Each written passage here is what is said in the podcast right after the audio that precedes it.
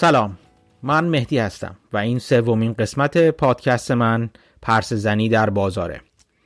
تو این برنامه ابتدا درباره یکی از تاکتیک های سرمایه گذاری وارن بافت صحبت می‌کنیم که این روزها دولت آمریکا هم می‌خواد ازش استفاده کنه. در قسمت دوم برای شما و به درخواست شما از شاخصهای بازار سهام میگم و اینکه چطور تشکیل میشن و به چه کار میان و در انتها هم یکی دوتا خبری که در طول هفته برای من جالب بوده رو با هم مرور می‌کنیم. با من همراه باشین.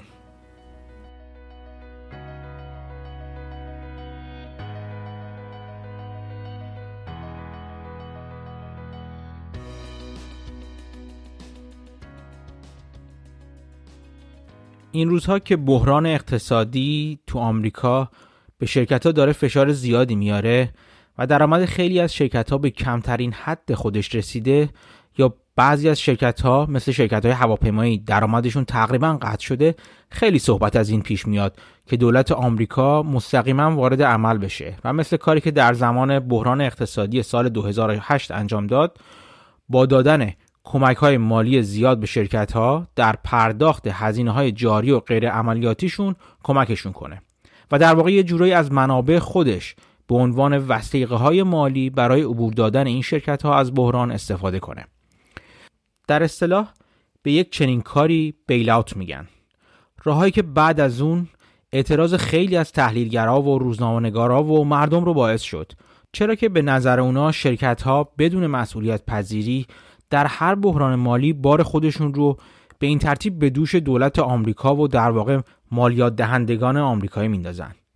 خیلی بحث ها داره میشه که در بعضی از موارد مدیریت این شرکت ها با تصمیم های غیر مسئولانه که گرفتن شرکت ها رو در وضعیت بسیار پر ریسکی قرار دادن و باعث شدن شرکت توانایی برخورد با شرایط غیر مترقبه رو به هیچ وجه نداشته باشه.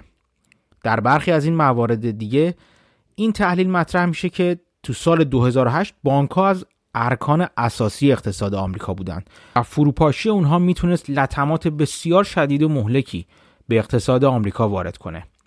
ولی در حال حاضر خیلی از شرکت ها مثل شرکت های گردشگری یا شرکت های نفتی واجد چنین شرایطی نیستن. و ورشکستگیشون اگرچه برای سهامداران و کارکنانشون دردناک خواهد بود ولی لطمه جبران ناپذیری به اقتصاد آمریکا وارد نمی‌کنه. و به زودی شرکت های بهتر و کاراتر جایگزین اونها خواهند شد. حرف و صحبت و تحلیل در این باره زیاده که شاید در جای دیگه بهش بپردازیم. اون چی که اینجا راجع بهش می‌خوایم صحبت کنیم مکانیزم این وسیقه گذاری یا بیل اوت هستش. همونطور که گفتم این اولین بار نیست که صحبت این مطرحه که دولت آمریکا برای حفظ بقای شرکت ها از منابع مالی خودش استفاده کنه و اونا رو از بحران عبور بده و احتمالا آخرین بار هم نخواهد بود. چیزی که در حال حاضر اعتراض خیلی رو برانگیخته روشی بود که دولت آمریکا برای این کار انتخاب کرد. و مثلا شرکت AIG رو در بحران قبلی از تعهدات بسیار پر ریسک و خطرناکی که داده بود نجات داد. و این کار رو به عقیده خیلی از تحلیلگرا به هزینه مالیات دهندگان انجام داد. صحبتی که این روزا مطرح میشه اینه که دولت آمریکا میبایست از روشی که وارن بافت در همون سالها برای نجات بانک سرمایه گذاری گلدمن ساکس و یا بانک, بانک آمریکا یا بانک آف امریکا استفاده کرد استفاده کنه. تا ضرر و زیانی متوجه جامعه آمریکایی نباشه. ولی روش بافت برای این کار چی بود؟ بیایید کمی وقایع رو با هم مرور کنیم. سال 2011 که بافت می‌خواست به بانک آمریکا کمک کنه اینجا دقت کنید که بانک آمریکا اینجا یکی از بانک های خصوصی آمریکاییه و ربطی به بانک مرکزی آمریکا که به فدرال رزرو معرفه نداره. بله می‌گفتیم. سال 2011 که بافت می‌خواست به بانک آمریکا حدوداً 5 میلیارد دلار وام بده تا اون بانک بتونه از شرایط بحرانی عبور کنه این کار رو چطور انجام داد؟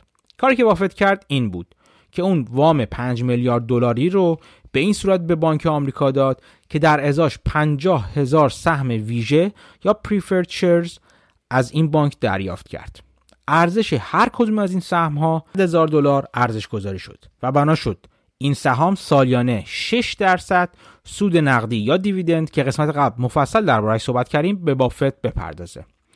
این سهام ویژه چطور سهامی هستند؟ این سهام یکی از روش های متداول سرمایه گذاری تو شرکت ها هستند ولی تفاوت هایی هم با سهام عادی که تو بازار خرید و فروش میشن دارن. اولین تفاوت اینه که قیمت این سهام با قیمت سهام موجود در بازار متفاوته و اصولا با توافق شرکت صادر کننده و سرمایه گذار تعیین میشه. مثلا قیمت سهام عادی بانک آمریکا اون روزا حدود 7 دلار بود. در حالی که هر کدوم از این سهامی که بافت خرید 100 هزار دلار قیمت گذاری شده بودن. این به خودی خود اهمیت چندانی نداره و فقط یک قیمته و توافقی در ازای وامی که بافت به بانک آمریکا می‌داد. یعنی با این حساب هر سهم 100 هزار دلاری بافت 50 هزار تا سهم خرید و 5 میلیارد بابتش به شرکت بانک آمریکا پرداخت کرد. تفاوت دیگه این سهام ویژه اصولا نه همیشه اینه که این سهام برخلاف سهام عادی شرکت ها دارای حق رأی نیستند و فقط به عنوان یک وام دهنده و سهامدار کسی که اونا رو می‌خره صاحبشون هست. و در نهایت و مهمتر از همه تفاوت اصلی این نوع سهام که سهام ویژه باشن. با سهام عادی اینه که هنگام پرداخت سود نقدی شرکت به سهامداران یا همون دیویدند دارنده این سهام ویژه در اولویت قرار داده داره. و حتی اگه شرکت بنا به هر دلیلی بنا به دلایل اقتصاد مختلف اقتصادی بخواد سود سهام خودش رو برای سهامداران عادیش قطع کنه یا کاهش بده این کار رو در مورد دارندگان این سهام ویژه نمی‌تونه انجام بده و باید تعهدات خودش رو به دارندگان این سهام که تو این ماجرا وارن بافت بود انجام بده.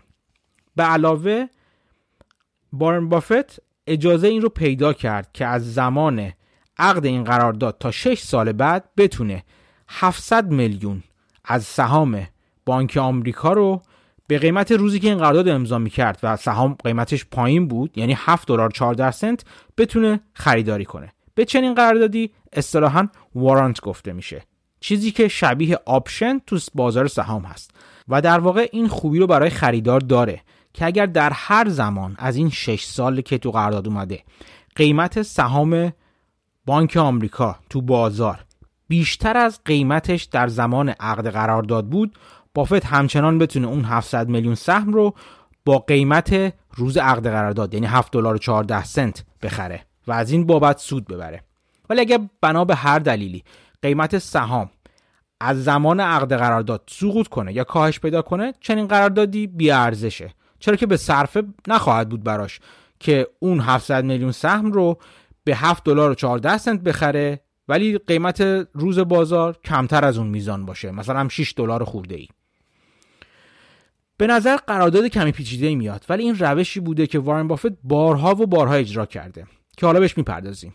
در واقع اینجور معاملات معاملاتی هستند که فقط برای افرادی با سرمایه بسیار بزرگ مثل وارن بافت امکان پذیره و در دسترس. چرا که در اون سالهای بحرانی افراد زیادی نبودند که دارای سرمایه و نقدینگی به این بزرگی باشند که بتونن وارد ماجرا بشن و به شرکتی به خاطر مسائل و مشکلات اقتصادی و آینده ناروشنی که داره کمک کنن.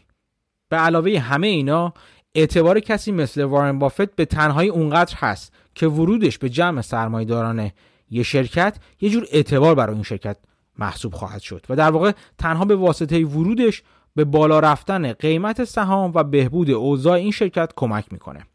حالا بیاید ببینیم در انتها چه اتفاقی برای این سرمایه گذاری بافت افتاد. اوضاع بانک آمریکا به زودی رو به بهبود رفت و با کمک 5 میلیاردی که بافت بهش کرد تونست از پس مشکلات اقتصادی خودش بر بیاد. و سال 2013 تمام وام 5 میلیاردی خودش به بافت رو به علاوه سود سالیانه 6 درصدی که با هم توافق کرده بودند برگردوند. ولی این تنها سودی نبود که بافت از این معامله برد. یعنی سالی 6 درصد که سود خوبی بود ولی خیلی زیاد نبود. زمانی که بافت حق خودش مبنی بر خرید سهام با قیمت روز اول رو که حدود 7 دلار بود اجرا کرد قیمت روز سهام تو بازار 23 دلار شده بود. یعنی بیشتر از سه برابر.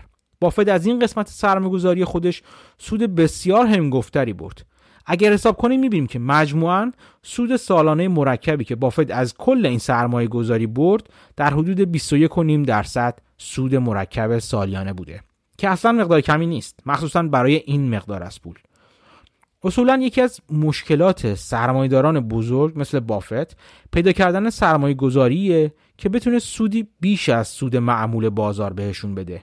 و این کار آسونی نیست. چرا که سرمایه گذاری های پرسود اغلب تو معاملات کوچکتر از این اندازه هستند و پیدا کردن سرمایه گذاری با این ابعاد بسیار بسیار دشواره.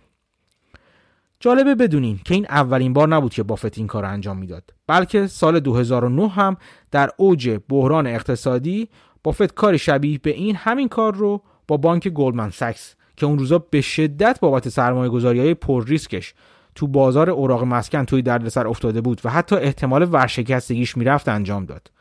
و باز هم همین کار رو چند سال قبل برای شرکت کانادایی, کانادایی به اسم هوم کپیتال انجام داد و سود خوبی برد.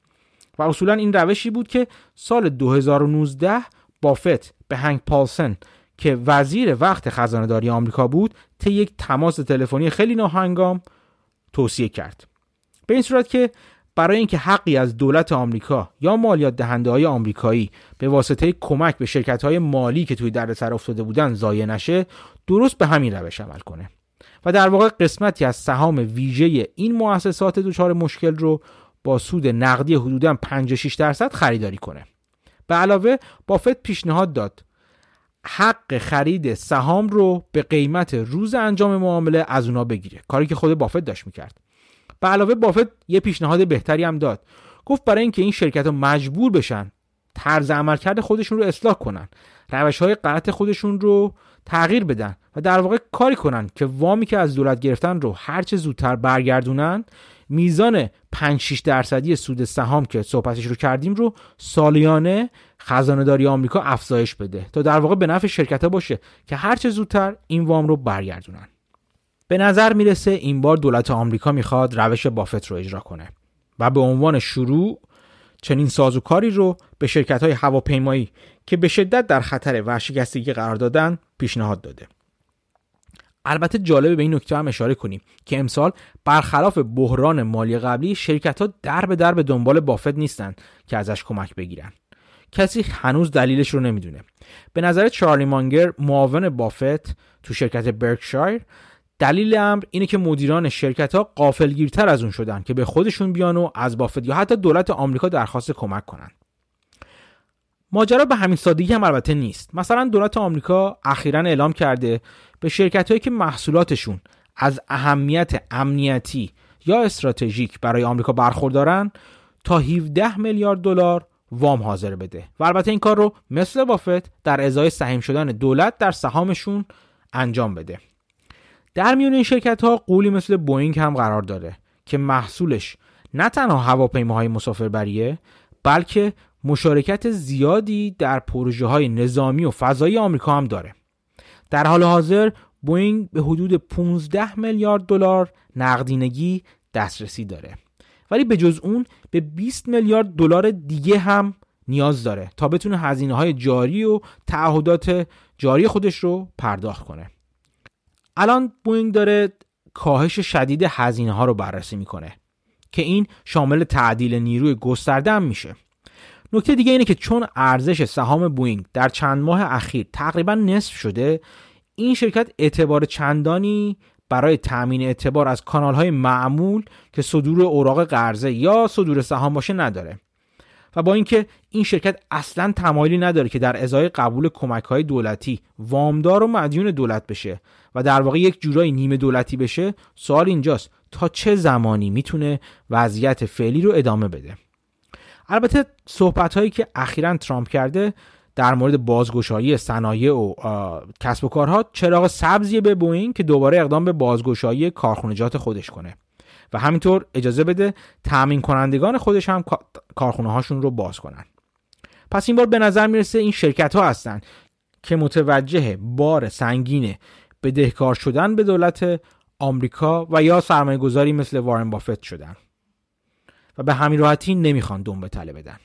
حالا که صحبت از این روش جالب بافت در عملیات پرسود نجات شرکت ها شد بد نیست به یه ماجرای دیگه هم اشاره کنیم که بافت و یه سرمایه گذار بسیار مشهور دیگر رو این روزا رو در روی هم قرار داده.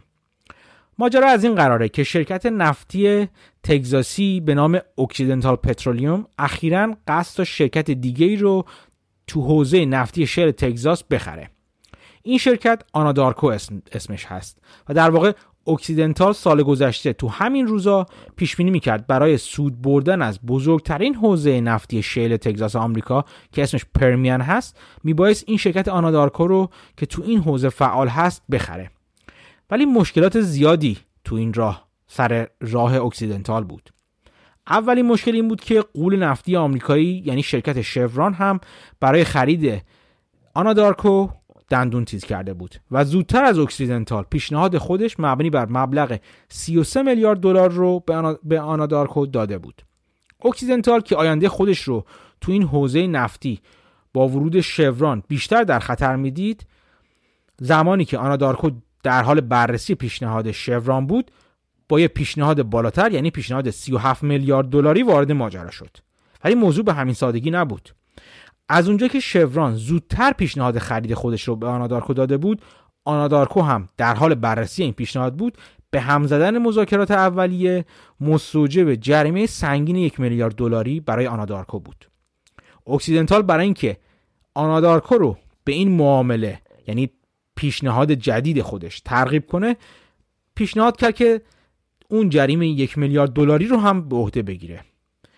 چیزی که برای آنادارکو هم بسیار جذاب بود و پیشنهاد جدید رو پذیرفت. بنابراین اینطوری شوران از ماجرا بیرون رفت.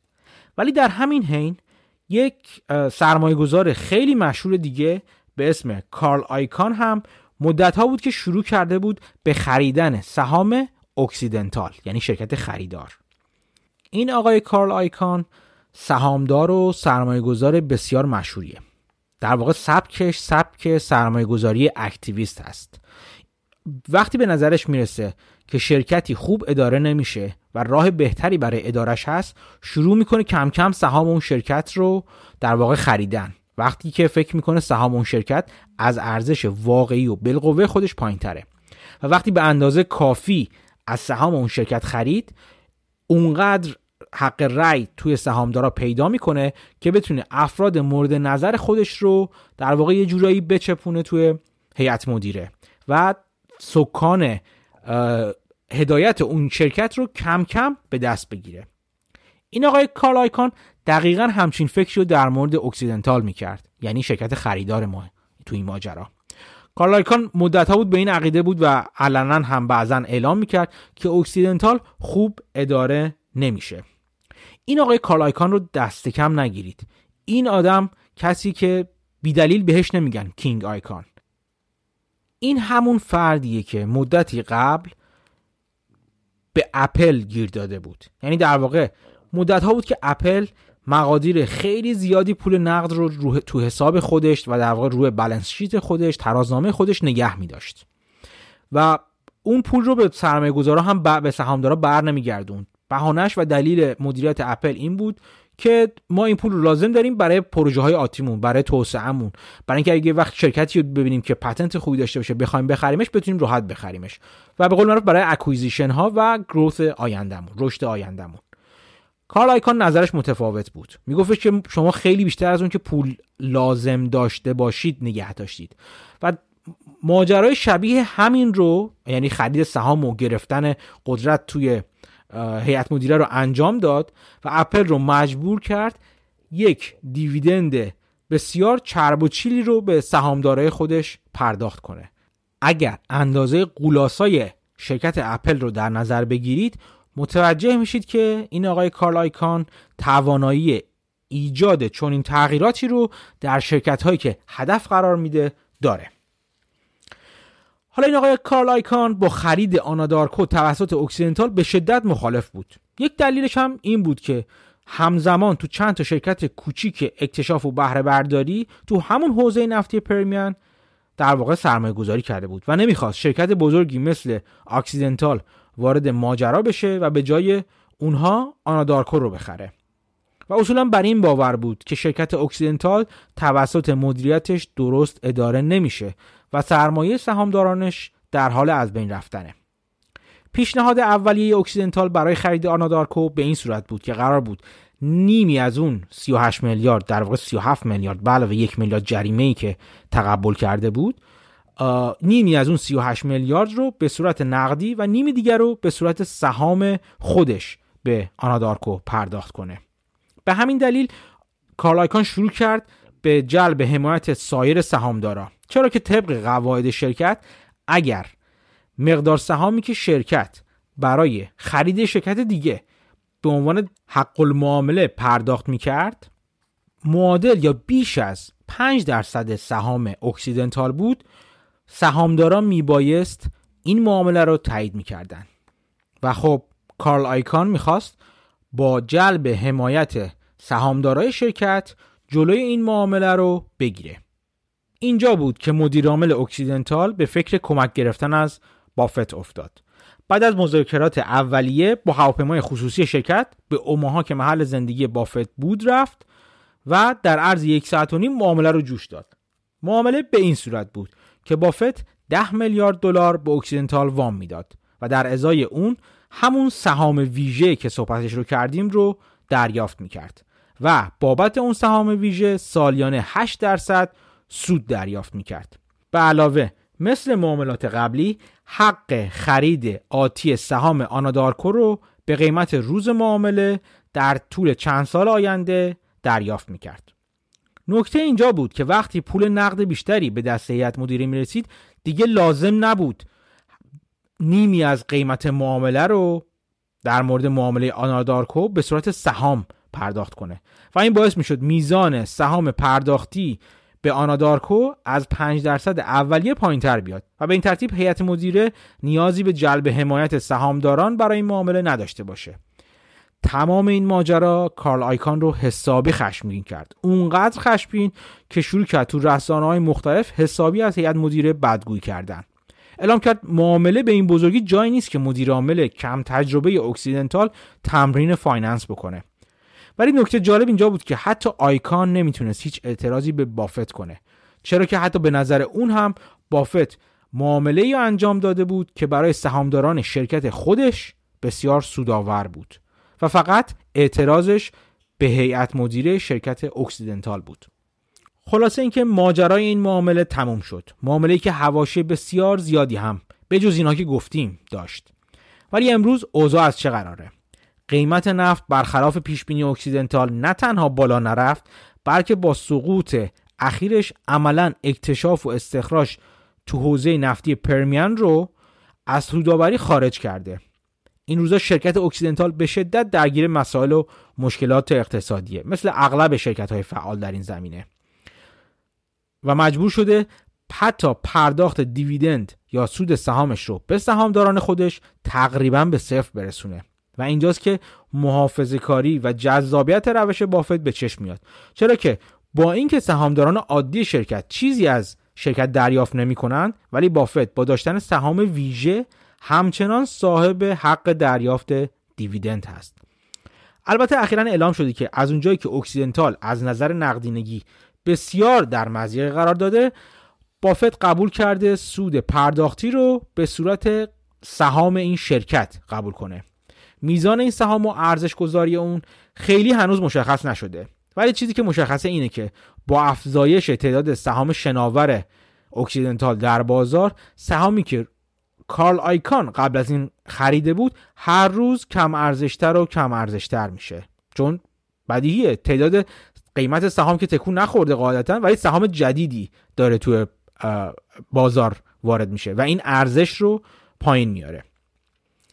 مراجعه به پرونده های اخیر SEC یا کمیسیون بورس اوراق بهادار آمریکا نشون میده که جناب آقای کینگ آیکان در حال فروش سهام خودش از اکسیدنتال هست و ظاهرا شکست تو این سرمایه گذاری رو پذیرفته. تا ببینیم بار دیگه این دو قول سرمایه گذاری کجا روبروی همدیگه قرار می‌گیرن. امیدوارم که تونسته باشم با قسمتی از پیچیدگی های روش بافت برای به اصطلاح نجات شرکت های دچار مشکل اقتصادی و در واقع سود بردن از این عملیات نجات آشناتون کنم. با من بمونین تا تو بخش بعدی همین قسمت با شما درباره شاخص های بازار سهام صحبت کنم. چیزی که شما خواسته بودید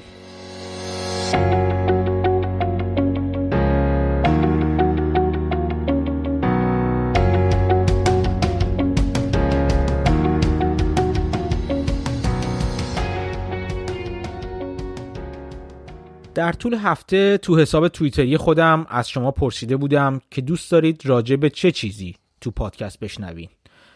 چند نفری تو بخش نظرات همینطور تو پیام های خصوصی از من خواستن که درباره شاخص های بازار سهام با شما صحبت کنم. همه شما احتمالا راجع به شاخص های بازار شنیدید. چیزی که بیش از همه در اخبار روز بازار سهام تو نقاط مختلف دنیا منتشر میشه.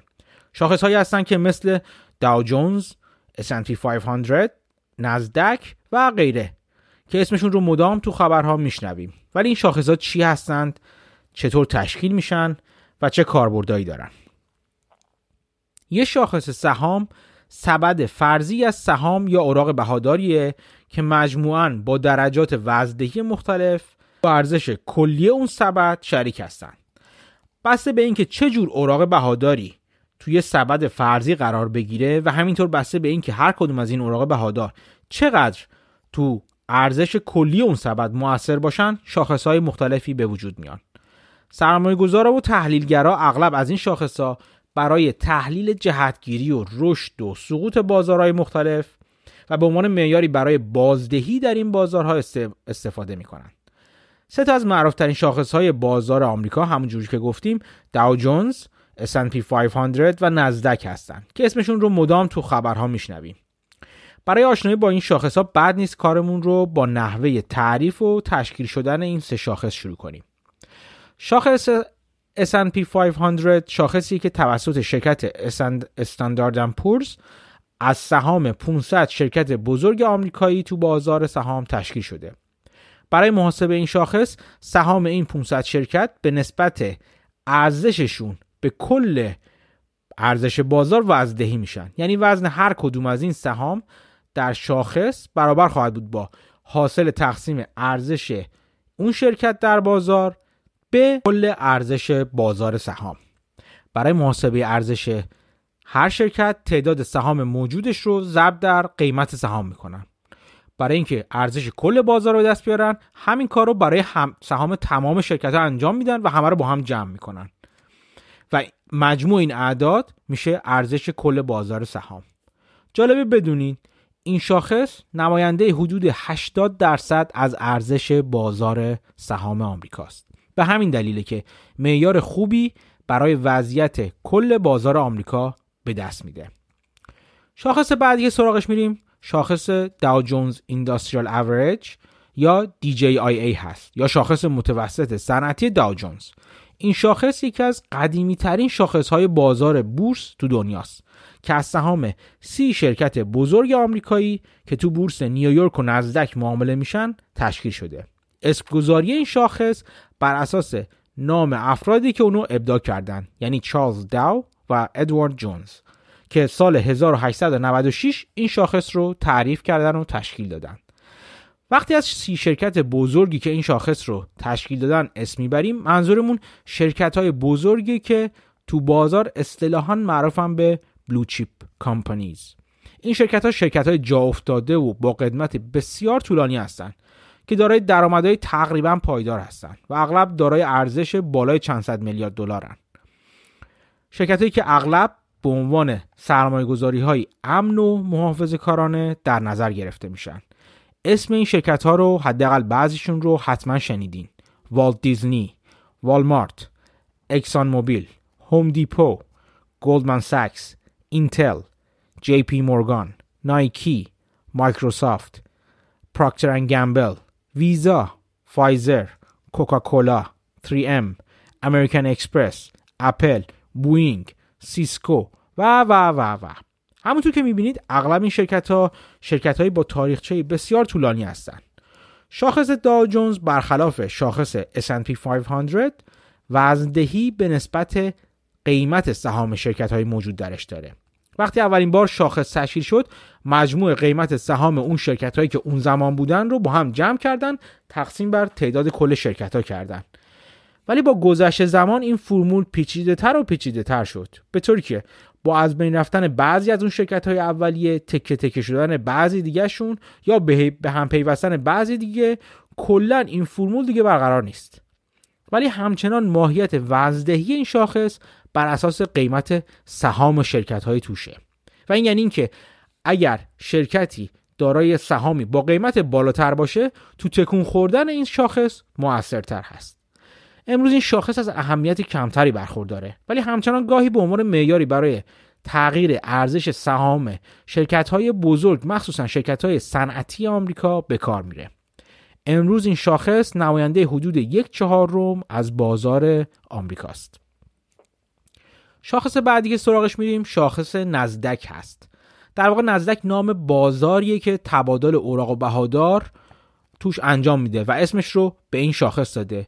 و در واقع اسم کامل شاخص شاخص مرکب نزدک است. چرا؟ چون برخی از شرکت هایی که توی این سبد شاخص نزدک قرار دارن شرکت های غیر آمریکایی هن.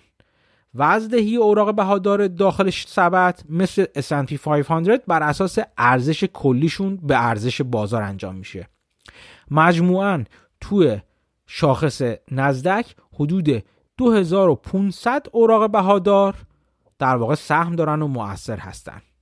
همه این اوراق بهادار من مدام تاکید می‌کنم اوراق بهادار به خاطر اینکه همشون لزوما سهام عادی نیستن.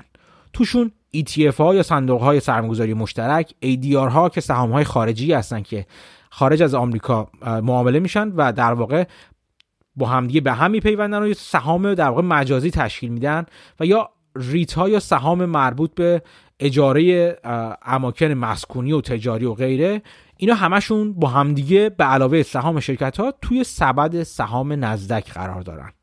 به همین دلیله که بهش شاخص مرکب نزدک میگن. از اونجا که وزندهی شرکت های تکنولوژی محور تو این شاخص بیشتر از بقیه اوراق بهادار این شاخصه این شاخص اغلب به عنوان نماد و نماینده ای از شرکت های تکنولوژی محور تو بازار سهام آمریکا به حساب میاد. برای اینکه تا حدودی دستتون بیاد. چه جور اوراق بهاداری توی سبد این شاخص قرار دارن؟ خوبه که اشاره کنم که در تاریخ 15 مارچ سال 2020 یعنی همین چند وقت پیش حدودا 48 درصد از وزن این شاخص مربوط به شرکت های تکنولوژی محور بود. منظور از شرکت تکنولوژی محور شرکت هایی هست مثل گوگل و آمازون و از این قبیل.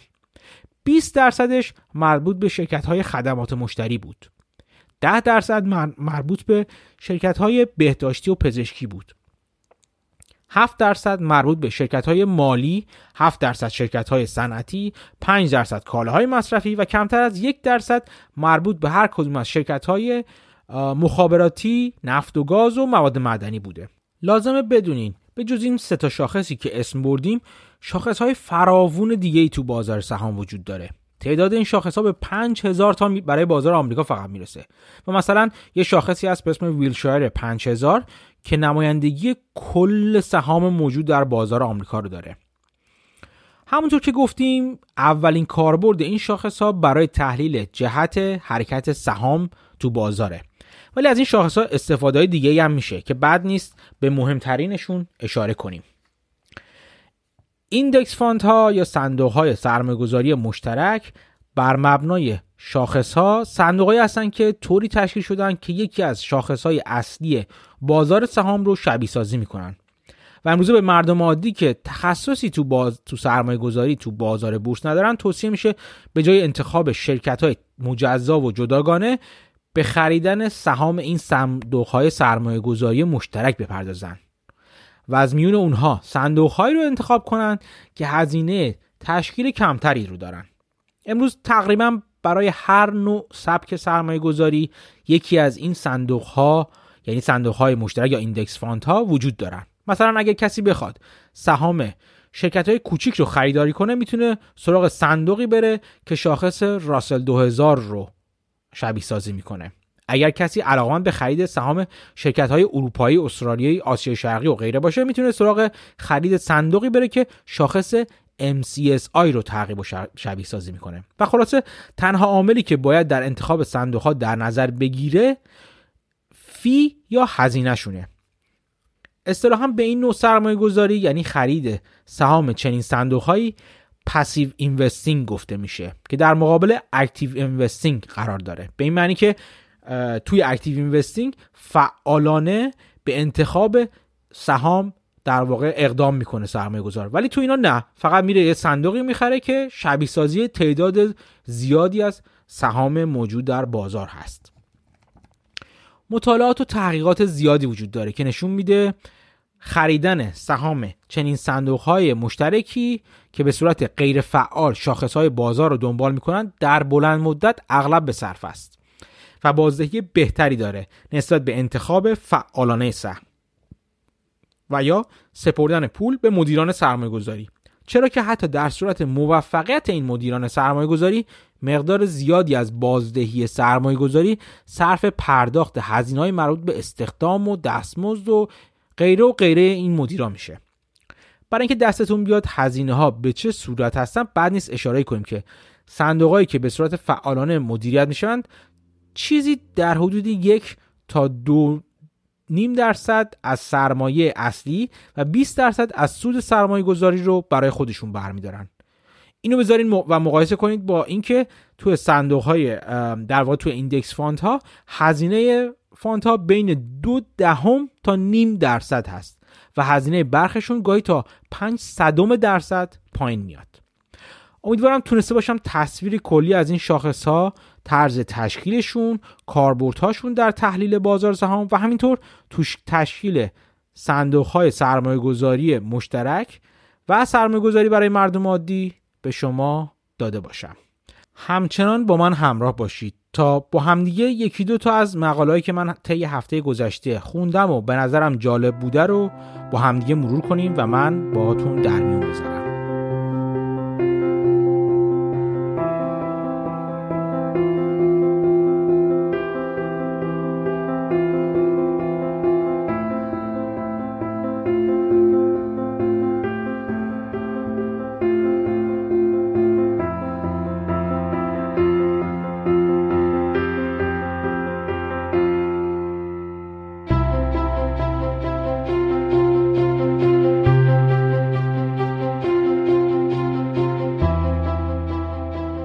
مقاله اولی که مرور می‌کنم مقاله ای هست که توی روزنامه فاینانشال تایمز چاپ شده و مربوط میشه به آغاز فصل گزارشدهی مالی برای سه ماهه اول شرکت ها مقاله اشاره می‌کنه که این بار تحلیلگران به دنبال انتخاب شرکت هایی نیستن که در واقع امید و پیشبینی رشد درآمدی براشون دارن.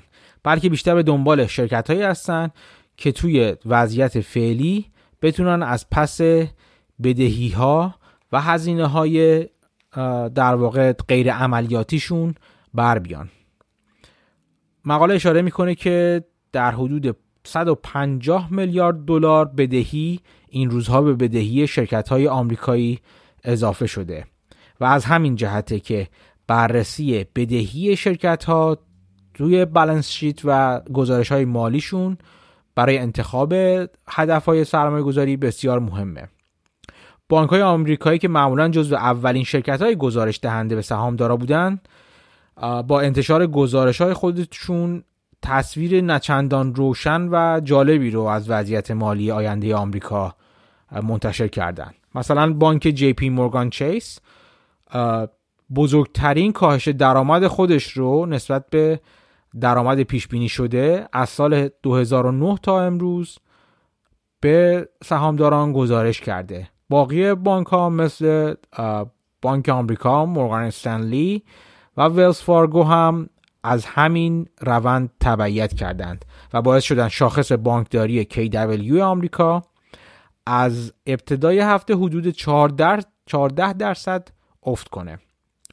پیش بینی میشه که اگر های صنعتی و کالای مصرفی هم همین روند رو طی کنند تمام هیجان زدگی و در واقع افزایش قیمتی که این چند وقته از اعماق پایین قیمت ها در ماه مارچ ما تو بازار شاهدش بودیم و در واقع بازار اوج گرفته تمام این اوج گرفتن به زودی کنسل بشه و حتی جهت عکس بگیره.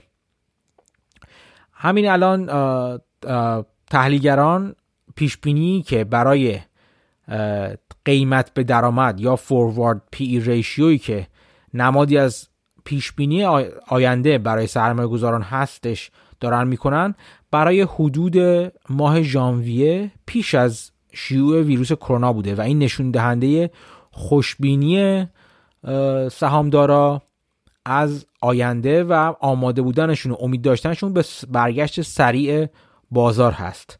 ولی همونطور که گفتم ممکنه گزار... انتشار گزارش های عمل کرده شرکت ها و نشون دادن وضعیت مالی احتمالا نه چندان جالبشون باعث تبدیل این خوشبینی به خوشخیالی بشه.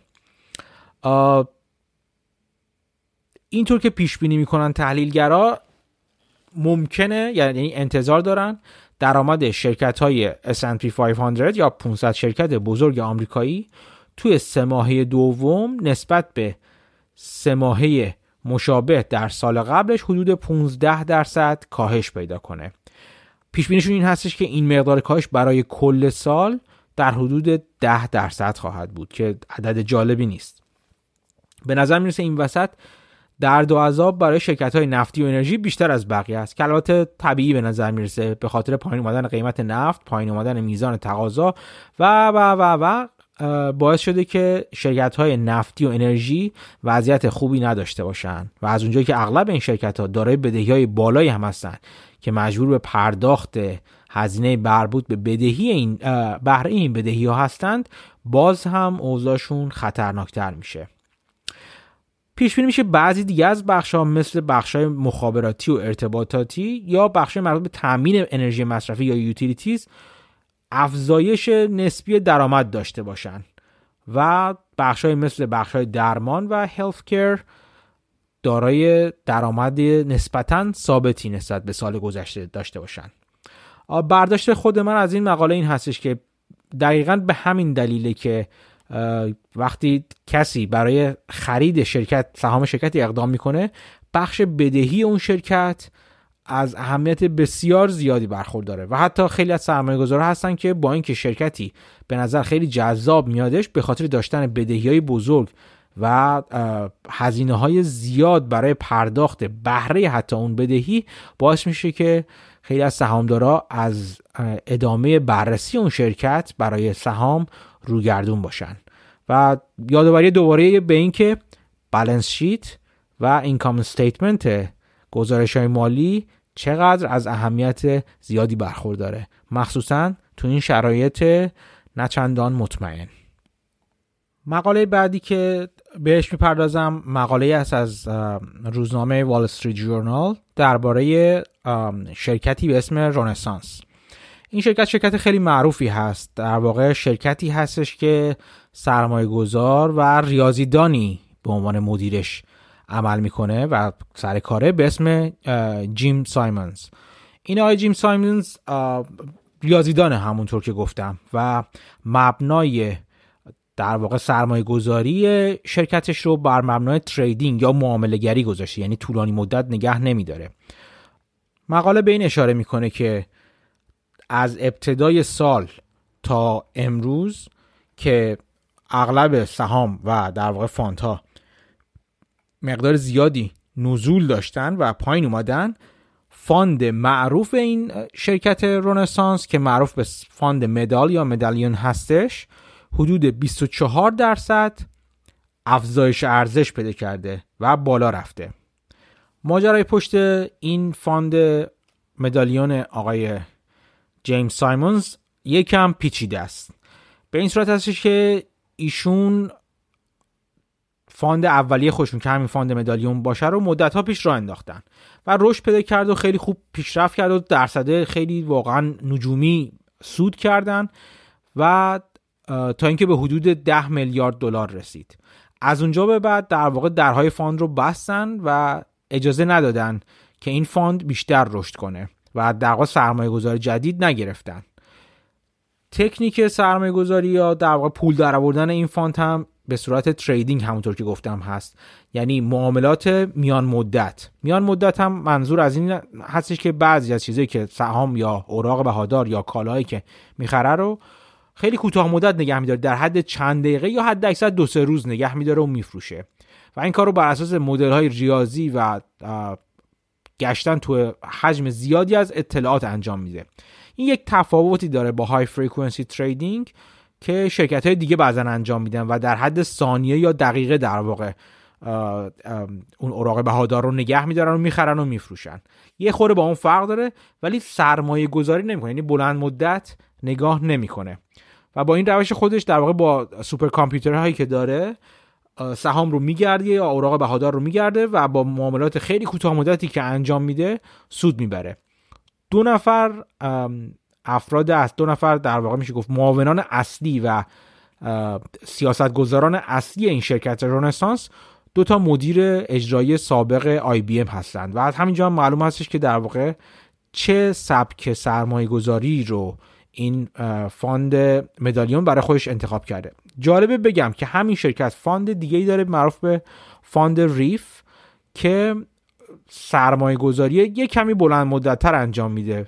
و اون fund در واقع توی افت سهامی که اخیرا اتفاق افتاده هم سهامش یا ارزش در واقع سهامش و پورتفولیوش افت کرده و یک جور نیستن این دوتا fund خلاصه با هم دیگه.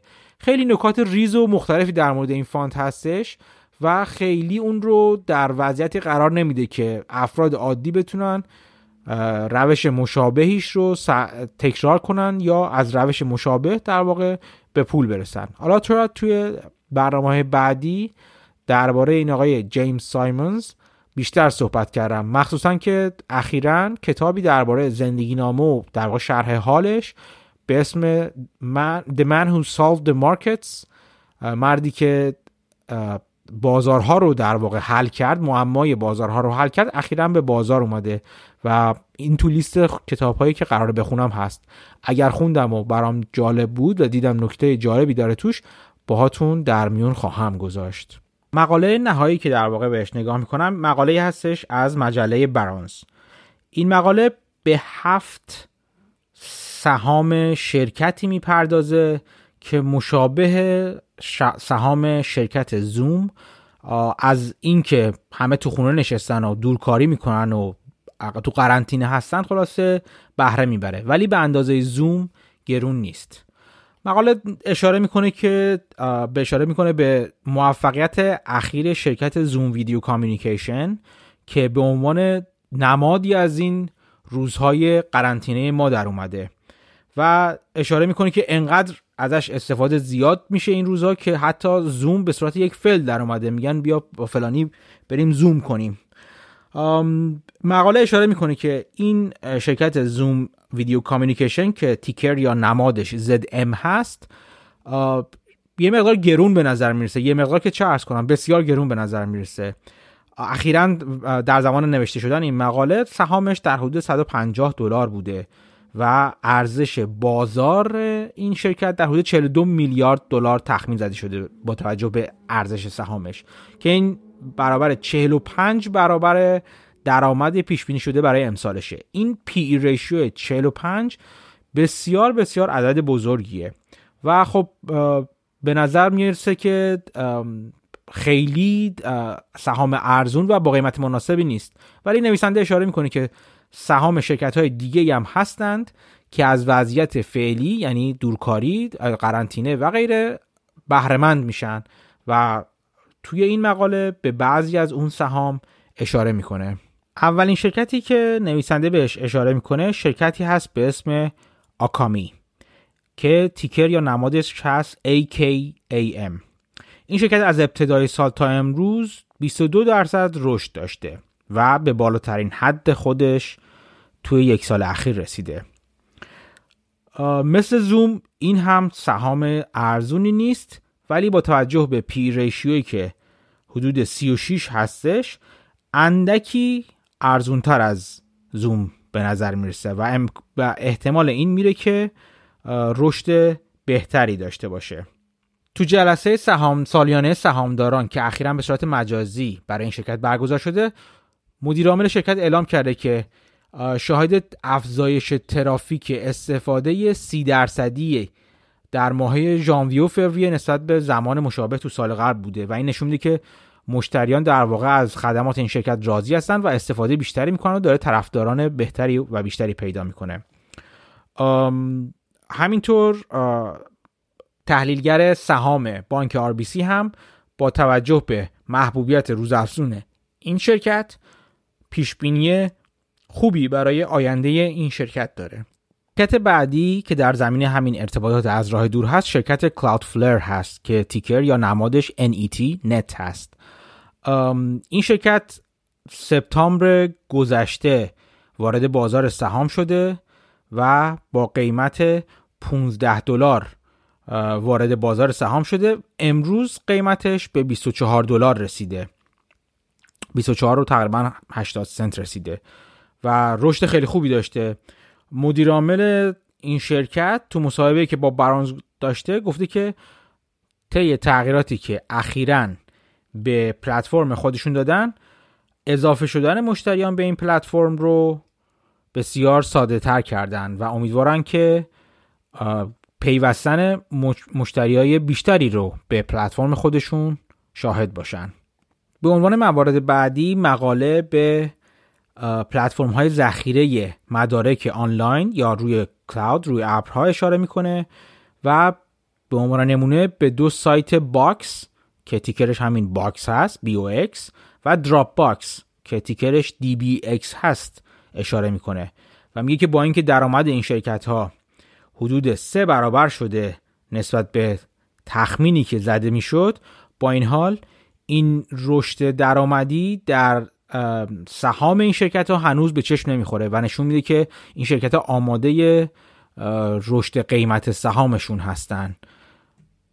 در انتها هم مقاله به سه شرکت دیگه که در واقع شرکت های تلفنی اینترنت محور هستن اشاره می‌کنه. اولیش رینگ سنترال هست RNG و دو تا شرکت بقیه دی که در واقع رقیب رینگ سنترال هستن شرکت ونج هولدینگز یا VG با تیکر VG و شرکت 8x8 با تیکر 8 EGHT هستن که اینا همه با هم دارای پلتفرم های ارتباط تصویری و صوتی و خلاصه ارتباطات مخابراتی از راه دور بر مبنای اینترنت هستند.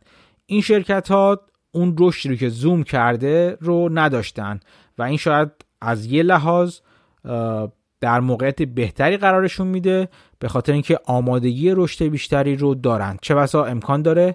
این شرکت هاشون شرکت های نسبتا کوچیکی هم هستن. توسط شرکت های بزرگ دیگه مثلا مثل حالا Microsoft Cisco یا هر شرکت دیگه خریداری بشن. و برای اینکه اونا مزیت خودشون در بازار از دست ندن از تکنولوژی این شرکت ها استفاده کنن. به خاطر همین نویسنده فکر می‌کنه که این شرکت ها بالقوه آمادگی رشد قیمت در بازار رو دارن. در نهایت هم مقاله اشاره می‌کنه به شرکت بسیار مشهور و محبوب نتفلیکس که تیکرش هست NFLX که میگه که با اینکه S&P 500 شاخص S&P 500 دوازده درصد امسال افتاده سهام نتفلیکس حدود سی درصد رشد داشته. البته سهام خیلی متلاطم و در واقع با حرکات و تحرکات شدید قیمت سهام هست. این شرکت با ارائه محتواهای اصلی و سریال های جدیدی که هر روز داره در واقع به بازار عرضه می‌کنه طرفداران زیادی رو پیدا کرده. از جمله این سریال ها به مجموعه تاگر کینگ اشاره کرده که بسیار هم پرطرفدار شده. گفته میشه که نتفلیکس در سه اول خودش در حدود 7 میلیون مشترک جدید جذب کرده در, در کل دنیا. و حتی تخمین هایی هستش که تو تحلیلگران بازار 10 درصد بالاتر از این مقدار رو برای نتفلیکس پیش بینی می‌کنن. توی فصل های گذشته اغلب رشد مشتریان نتفلیکس از خارج از آمریکا اومده و سرمایه گذاران به دنبال نشونهایی هستن که بازگشت رشد به مشتریان داخل آمریکا و انگلیس رو هم در بر داشته باشه. با توجه به شرایط قرنطینه فعلی تولید مجموعه های جدید و در واقع اوریژینال خود نتفلیکس مدتی به تعویق افتاده و خیلی از سرمایه گذاران و تحلیلگران منتظرین ببینن که دوباره نتفلیکس کی برمیگرده سراغ تولید چنین مجموعه ها و آثاری که در واقع پیشرانه اصلی جذب مشتری برای نتفلیکس هستند خب امیدوارم که از پادکست این هفته هم خوشتون اومده باشه و راضی بوده باشین و چیزی هرچند کوچیک به دونسته هاتون اضافه شده باشه. ممنونم از اینکه با من همراه بودید. پیش از اون که با شما خداحافظی کنم چند تا نکته رو بد نیست که اشاره کنم.